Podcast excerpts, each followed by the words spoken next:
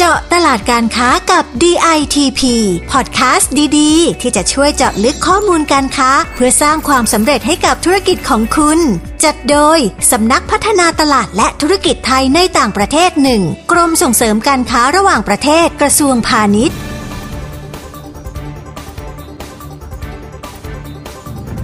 สวัสดีค่ะ ได้เวลาของพอดแคสต์เจาะตลาดการค้ากับ DITP ซีซั่น5 อยู่กับดิฉัน เจปอมยพพัฒนันมีลาบ นักวิชาการพาณิชย์ กลุ่มงานภูมิภาคอาเซียนคุณผู้ฟังคะ ในช่วงที่เกิดการแพร่ระบาดของโควิด -19 หลายประเทศเนี่ยก็ได้รับผลกระทบทางเศรษฐกิจ ฟิลิปปินส์ก็เป็นหนึ่งในประเทศที่ได้รับผลกระทบอย่างหนักเหมือนกันค่ะ แต่หลังจากโควิด -19 เริ่มคลี่คลาย สถานการณ์เศรษฐกิจของฟิลิปปินส์ก็เริ่มฟื้นตัวขึ้นมาแล้วค่ะ แต่จะเป็นไปในทิศทางไหน ดีขึ้นหรือแย่ลงยังไง วันนี้เรามีผู้มาให้คำตอบกับเราค่ะ ขอต้อนรับผอหลิงผอจันทนาโชตมุนี ผู้อำนวยการสำนักงานส่งเสริมการค้าในต่างประเทศณกรุงมะนิลา ประเทศฟิลิปปินส์สวัสดีค่ะผอหลิง สวัสดีค่ะ น้องเจปอม และสวัสดีคุณผู้ฟังทุกท่านด้วยค่ะ สวัสดีค่ะผอคะก่อนอื่นเลย อยากทราบว่าสภาวะเศรษฐกิจของฟิลิปปินส์ล่าสุดตอนนี้เป็นยังไงบ้างคะค่ะ น้องเจปอมเศรษฐกิจของฟิลิปปินส์มีการฟื้นตัวดีขึ้นอย่างต่อเนื่อง มาตั้งแต่ปี 2564 แล้วนะคะค่ะตอนนี้ก็ยังคงฟื้นตัวดีขึ้นค่ะ โดยภาคธุรกิจสามารถกลับมาดำเนินการได้อย่างเต็มประสิทธิภาพ ในส่วนของประชาชนก็ออกมาใช้ชีวิตได้ตามปกติแล้วค่ะค่ะโดยตัวเลข GDP ล่าสุดนะคะ ในไตรมาสที่ 3 ของปี 2565 เนี่ย ก็ขยายตัวถึงร้อยละ 7.6 สูงเป็นอันดับ 2 ในอาเซียนเลยทีเดียวนะคะอืมค่ะซึ่งเป็นการขยายตัวไปอย่างรวดเร็ว แสดงให้เห็นว่า การฟื้นตัวของเศรษฐกิจเนี่ยเป็นไปอย่างเต็มที่ แล้วก็กำลังได้รับแรงผลักดันที่แข็งแกร่งนะคะ ไม่ว่าจะเป็นจากภาคบริการภาคอุตสาหกรรม แล้วก็ภาคการเกษตรค่ะซึ่งเมื่อทุกภาคส่วนฟื้นตัวแล้วเนี่ยก็ทำให้ประชาชนชาวฟิลิปปินส์นะคะ ก็กลับมามีงานทำแล้วก็มีรายได้เพิ่มขึ้นค่ะส่งผลให้การใช้จ่ายของผู้บริโภคก็เพิ่มขึ้นด้วยค่ะ โดยอัตราการว่างงานนะคะ ก็เริ่มลดลง ซึ่งตัวเลขการว่างงานล่าสุดนะคะ ในเดือนตุลาคม 2565 ปีที่ผ่านมานะคะ ลดลงเหลือร้อยละ 4.5 กลับสู่ระดับเดิมก่อนที่จะเกิดโควิด -19 ค่ะค่ะ ซึ่งภาพรวมตัวเลขหรือตัวชี้วัดทางเศรษฐกิจ ก็ถือว่ามีแนวโน้มที่ดีขึ้นอย่างต่อเนื่องเลยค่ะ ค่ะ แต่ก็ยังคงติดปัญหาเดียวนะคะ ในเรื่องของอัตราเงินเฟ้อที่ยังอยู่ในระดับสูง ซึ่งก็เป็นปัญหาเดียวกับที่หลาย ๆ ประเทศทั่วโลกกำลังเผชิญอยู่ในขณะนี้ค่ะ ค่ะสถานการณ์เศรษฐกิจดีขึ้นขนาดนี้ การบริโภคครัวเรือนของชาวฟิลิปปินส์ล่ะคะ มีการปรับตัวเป็นยังไงบ้าง แล้วเจ้าอัตราเงินเฟ้อที่เพิ่มสูงขึ้นเนี่ย มีผลกระทบกับการใช้จ่ายของชาวฟิลิปปินส์มากน้อยแค่ไหนคะผอ.หลิง ค่ะ การที่เศรษฐกิจฟื้นตัวดีอย่างต่อเนื่องนะคะ ก็ทำให้คนฟิลิปปินส์เนี่ยกลับค่ะมามีงานทำเพิ่มขึ้น คนว่างงานก็ลดน้อยลงนะคะค่ะเมื่อคนมีงานทำก็จะมีรายได้ในการใช้จ่ายมากขึ้นค่ะ และทำให้การใช้จ่ายภาคครัวเรือนของชาวฟิลิปปินส์เนี่ยขยายตัวมากขึ้น ซึ่งฟิลิปปินส์เองนะคะ ได้ชื่อว่าเป็นประเทศที่มีการบริโภคภายในประเทศที่แข็งแกร่งนะคะค่ะแล้วก็ถือเป็นตัวขับเคลื่อนหลักของเศรษฐกิจของประเทศเลยทีเดียว คิดเป็นประมาณร้อยละ70นะคะ หรือ3ใน4ของผลผลิตทางเศรษฐกิจของประเทศเลยค่ะค่ะโดยปัจจุบันนะคะ การใช้จ่ายของชาวฟิลิปปินส์ก็มีการขยายตัวขึ้น โดยไตรมาสที่ 3 ในปีที่ผ่านมานะคะ ตัวเลขการใช้จ่ายครัวเรือนของชาวฟิลิปปินส์ก็ขยายตัวถึงร้อยละ8นะคะค่ะโดยการใช้จ่ายที่มีมูลค่ามากที่สุดก็เป็นในเรื่องของด้านอาหารเครื่องดื่มที่ไม่มีแอลกอฮอล์นะคะค่ะมีมูลค่าสูงถึง 1.22 ล้านล้านเปโซนะคะค่ะรองลงมาก็จะเป็นการใช้จ่ายเกี่ยวกับสินค้าเบตเตอร์เลดและก็บริการอื่น ๆ ค่ะ นอกจากนั้นนะคะก็ยังมีปัจจัยหนุนต่างๆ ที่ช่วยให้การบริโภคภายในประเทศฟิลิปปินส์เนี่ยขยายตัวอีกก็คือในเรื่องของการส่งเงินกลับเข้าประเทศนะคะของแรงงานฟิลิปปินส์ที่ไปค่ะทำงานในต่างประเทศนะคะค่ะการเปิดพรมแดนระหว่างประเทศที่ทำให้กิจกรรมทางเศรษฐกิจเนี่ย กลับมาดำเนินการได้อย่างเต็มประสิทธิภาพทำให้ชาวฟิลิปปินส์ก็กลับมามีความเชื่อมั่นนะคะ แล้วก็กระตือรือร้นที่จะออกไปจับจ่ายใช้สอยซื้อสินค้ากันมากขึ้นค่ะค่ะแต่ก็อย่างที่บอกไปนะคะว่าปัญหาเงินเฟ้อที่เพิ่มสูงขึ้นเนี่ยก็อาจจะกลายเป็นแรงกดดันที่อาจจะส่งผลให้การใช้จ่ายของชาวฟิลิปปินส์เนี่ยอาจเกิดการชะลอตัวลงได้ในระยะต่อไปค่ะน้องเจปอมค่ะ แล้วหลังจากเกิดโควิด -19 เนี่ย พฤติกรรมการบริโภค การซื้อสินค้าของชาวฟิลิปปินส์เนี่ยเปลี่ยนแปลงไปมากน้อยแค่ไหนคะเปลี่ยนแปลงแน่นอนค่ะน้องเจปอมค่ะ ชาวฟิลิปปินส์นะคะ มีพฤติกรรมหันไปทดลองซื้อสินค้าออนไลน์มากขึ้นค่ะ หลังจากเกิดการแพร่ระบาดของโควิด -19 โดยพฤติกรรมออนไลน์ของชาวฟิลิปปินส์ที่เกิดขึ้นแล้วก็น่าสนใจเนี่ยก็จะเป็นในเรื่องของ Window Shopping นะคะบนช่องทางออนไลน์ค่ะ โดยผู้บริโภคออนไลน์ชาวฟิลิปปินส์นะคะ ส่วนใหญ่มักรู้ว่าต้องการซื้ออะไรก่อนที่จะไปซื้อสินค้าทางออนไลน์ค่ะ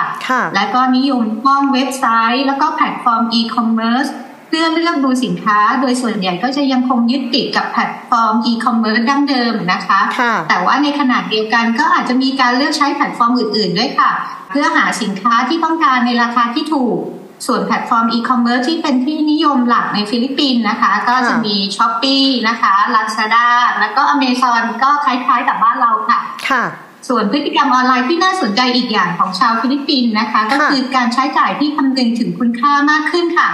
มีการเปรียบเทียบราคาสินค้าในเว็บไซต์ แล้วก็ตลาด Marketplace ต่างๆนะคะ ก่อนที่จะตัดสินใจซื้อค่ะ โดยจะดูในเรื่องคุณภาพของสินค้านะคะ ราคารวมถึงการรีวิวสินค้าด้วยค่ะ ทั้งนี้นะคะ แนวโน้มตลาดอีคอมเมิร์ซในฟิลิปปินส์เนี่ยคาดว่าจะยังคงเติบโตอย่างต่อเนื่อง แม้ว่าสถานการณ์โควิดเนี่ยจะคลี่คลายหรือยุติลงแล้วนะคะ โดยมีกลุ่มคนรุ่นใหม่ หรือกลุ่มที่เรียกว่า Millennial นะคะ เป็นตลาดที่ใหญ่ที่สุดค่ะ และนิยมซื้อสินค้าโดยตรงนะคะ จากแพลตฟอร์มโซเชียลมีเดียของแบรนด์สินค้าต่างๆ มากขึ้น เมื่อเทียบกับช่วงก่อนเกิดโควิด -19 ค่ะ ค่ะ เราพูดถึงภาพรวมเศรษฐกิจกันมาพอสมควรแล้วนะคะ ทีนี้เรามาพูดถึงโอกาสทางการค้าการลงทุนในฟิลิปปินส์กันบ้างดีกว่าค่ะ ทราบมาว่าเมื่อกลางปี 2565 ที่ผ่านมาเนี่ย ฟิลิปปินส์มีการจัดการเลือกตั้งครั้งใหม่ และได้รับรัฐบาลชุดใหม่มาบริหารประเทศเป็นที่เรียบร้อยแล้วใช่ไหมคะผอ.หลิง ใช่ค่ะ ค่ะ อยากทราบว่านโยบายรัฐบาลชุดใหม่เนี่ยเขาเอื้ออำนวยต่อการค้าการลงทุนมากน้อยยังไงบ้างคะสำหรับนโยบายและการบริหารอของรัฐบาลฟิลิปปินส์ชุดปัจจุบันนะคะภายใต้การนำของประธานาธิบดีเฟอร์ดินานด์ มาร์กอส จูเนียร์นะคะ ก็มุ่งเน้นที่จะพัฒนาในเรื่องของเศรษฐกิจนะคะ ฟื้นฟูเศรษฐกิจ จากวิกฤตโควิด -19 นะคะ แล้วก็ให้ความสำคัญกับความมั่นคงทางด้านอาหารด้วยค่ะ แล้วรวมถึงการแก้ไขปัญหาสถานการณ์ราคาสินค้าอาหาร และพลังงานที่เพิ่มสูงขึ้นในปัจจุบัน แล้วก็ยังเน้นส่งเสริมแล้วก็สร้างบรรยากาศที่เป็นมิตร แล้วก็เอื้ออำนวยต่อการลงทุนจากต่างประเทศด้วยค่ะ เพื่อช่วยเร่งการฟื้นฟูเศรษฐกิจ และสร้างงานให้กับคนฟิลิปปินส์ค่ะ รวมถึงยังเน้นการฟื้นฟูอุตสาหกรรมท่องเที่ยวด้วยค่ะ จะมีการพัฒนาโครงสร้างพื้นฐานต่างๆ ให้ดีขึ้น ก็ถือเป็นนโยบายที่พยายามเร่งแก้ไขปัญหาเศรษฐกิจให้ฟื้นตัวขึ้นนะคะ และก็เอื้อประโยชน์สำหรับการลงทุนจากต่างชาติด้วยค่ะค่ะ แล้วสำหรับผู้ประกอบการไทยล่ะคะ ที่สนใจที่จะเข้าไปทำการค้าการลงทุนในฟิลิปปินส์เนี่ยมีเรื่องอะไรที่จะต้องควรรู้เตรียมตัวก่อนเข้าไปบ้างคะ ค่ะฟิลิปปินส์ก็ถือเป็นตลาดที่มีโอกาสทางธุรกิจการค้าและการลงทุนอีกมากเลยนะคะ น้องเจปองสิ่งจำเป็นที่ควร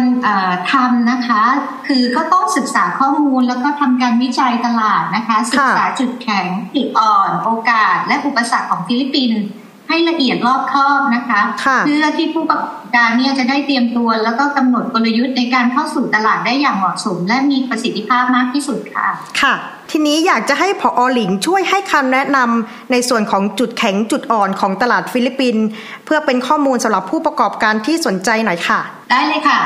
สำหรับจุดแข็งของฟิลิปปินส์นะคะคะก็คือในเรื่องของตลาดที่มีศักยภาพในเชิงปริมาณค่ะ เพราะว่าฟิลิปปินส์เนี่ยมีฐานจำนวนประชากรขนาดใหญ่นะคะ ปัจจุบันน่าจะอยู่ที่ประมาณ 112 ล้านคนนะคะคะมากเป็นอันดับสองในอาเซียนนะคะรองจากอินโดนีเซีย แล้วก็ส่วนใหญ่เนี่ยประชากรยังอยู่ในวัยหนุ่มสาวนะคะคะมีขนาดเศรษฐกิจที่ใหญ่เป็นอันดับ 5 ในอาเซียนนะคะ มีการเติบโตอย่างโดดเด่นเลยค่ะโดยเฉพาะในธุรกิจภาคบริการ รวมถึงการบริโภคภายในประเทศที่แข็งแกร่งที่ได้บอกไปก่อนหน้านี้แล้วนะคะค่าจ้างแรงงานก็ไม่สูงมากนักนะคะแล้วก็ประชาชนชาวฟิลิปปินส์เนี่ยสื่อสารภาษาอังกฤษได้ดีเลยค่ะค่ะแล้วก็ยังเป็นประเทศอุตสาหกรรมใหม่ที่ระบบเศรษฐกิจกำลังจะเปลี่ยนผ่านจากการพึ่งพิงภาคเกษตรกรรมนะคะ มาเป็นพึ่งพิงภาคบริการแล้วก็ภาคการผลิตมากขึ้นค่ะ ส่วนในเรื่องของจุดอ่อนก็มีหลายประการเช่นเดียวกันนะคะค่ะ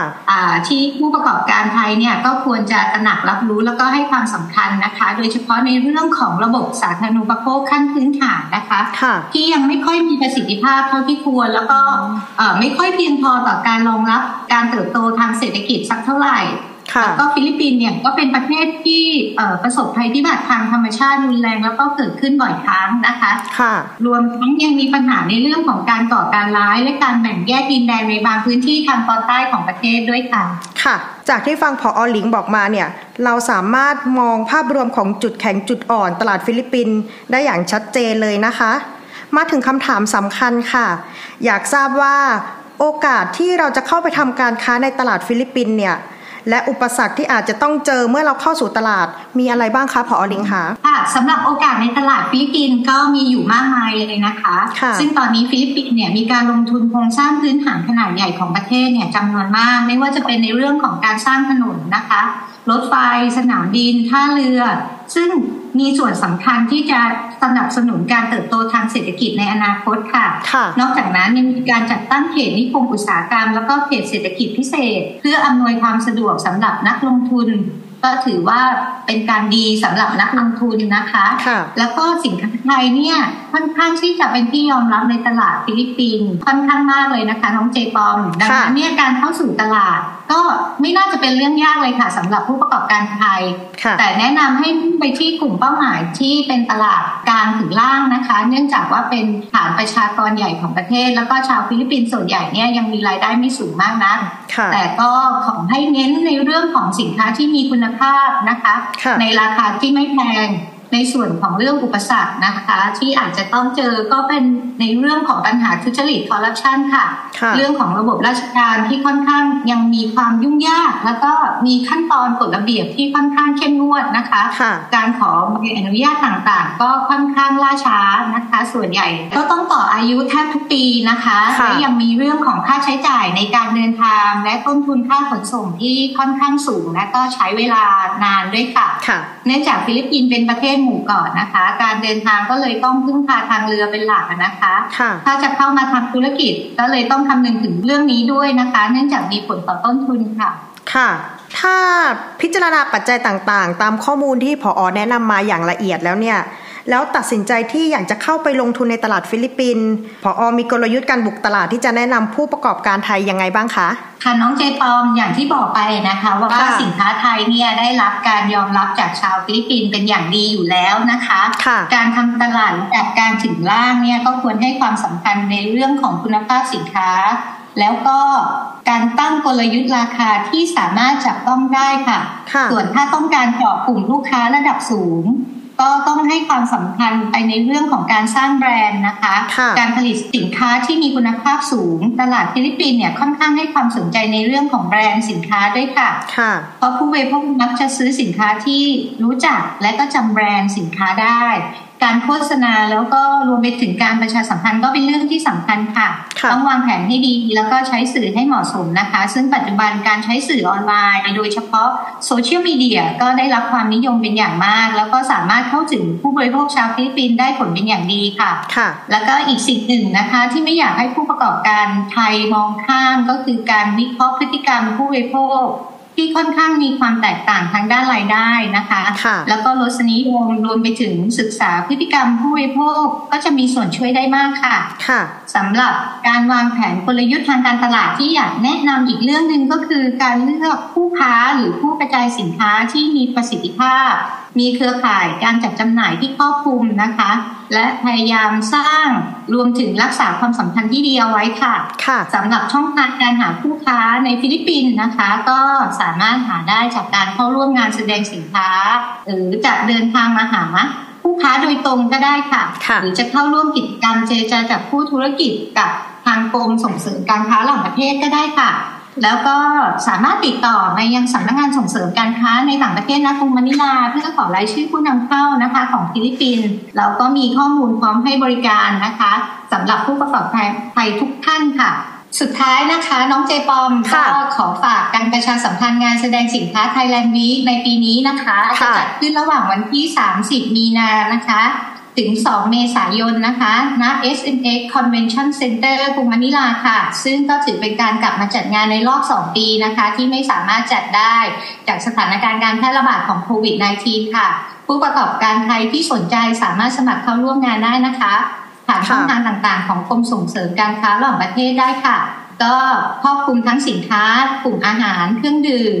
สินค้าเพื่อสุขภาพแล้วก็ความงามนะคะ ของใช้ภายในบ้านนะคะ สินค้าแฟชั่นแล้วก็ไลฟ์สไตล์นะคะค่ะรวมถึงอื่น ๆ ด้วยค่ะน้องเจปอมค่ะ ตามที่ผออหลิงบอกมานะคะ ทางสคตมันกรุงมะนิลาเนี่ยก็พร้อมที่จะให้การสนับสนุน และช่วยเหลือผู้ประกอบการไทยทุกท่านเลยนะคะ วันนี้ต้องขอขอบคุณผออหลิงผอจันทนาด้วยนะคะ ที่มาร่วมพูดคุยกับเราค่ะ ยินดีค่ะ ฟังจบแล้วถ้าต้องการช่องทางการติดต่อสคตนะคะ หรือข้อมูลสถานการณ์การค้าเพิ่มเติม สามารถเข้าไปดูที่ www ditp.go.th หรือ www ditp-overseas.com และที่สำคัญตามที่พออหลิงบอกไว้นะคะ ในปี 2566 นี้นะคะ DITP เรามีกิจกรรมเจรจาจับคู่ธุรกิจการค้า และงานแสดงสินค้าในต่างประเทศมากมายเลยค่ะคุณผู้ฟังที่สนใจเข้าร่วมโครงการนะคะ สามารถเข้าไปสมัครเข้าร่วมโครงการได้ที่ drive.ditp.go.th หรือโทรเข้ามาสอบถามที่สายด่วน 1169 ก็ได้เหมือนกันค่ะ ก่อนจากกันวันนี้ ขอฝากคุณผู้ฟังกดติดตาม กดไลค์ กดแชร์ให้กับพอดแคสต์ของเราด้วยนะคะ แล้วพบกันใหม่กับเรื่องราวที่น่าสนใจได้ในอีพีต่อไปสำหรับวันนี้เจปอมและผออหลิงผอจันทนาโชตมุนี ต้องขอลาคุณผู้ฟังทุกท่านไปก่อนค่ะ สวัสดีค่ะ สวัสดีค่ะ เจาะตลาดการค้ากับ DITP ติดตามข้อมูล ข่าวสาร และกิจกรรมดีๆ เพิ่มเติมได้ที่ www.ditp.go.th หรือสายด่วน 1169